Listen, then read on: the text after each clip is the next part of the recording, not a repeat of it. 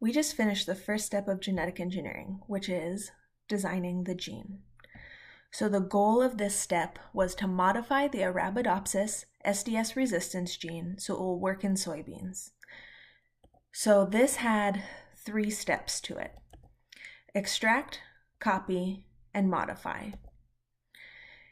With extracting, that means you're taking all the DNA out of the Arabidopsis plant, and then you're also taking DNA out of a soybean plant.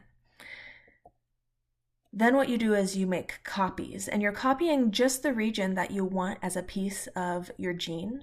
So for the Arabidopsis plant, um, we're just copying this coding region.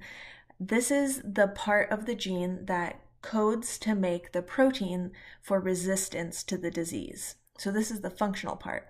But in order for the soybean plant to know when to turn the gene on, it needs that soybean promoter.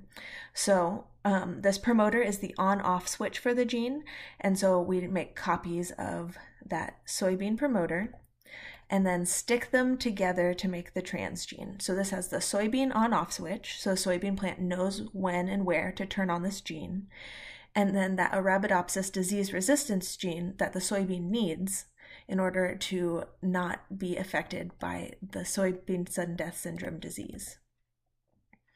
So then from there, Madan will take this new transgene and pass it on to Shirley. And what she'll do is take the transgene and put it into soybean plants, which can later be bred and tested to finish off the process.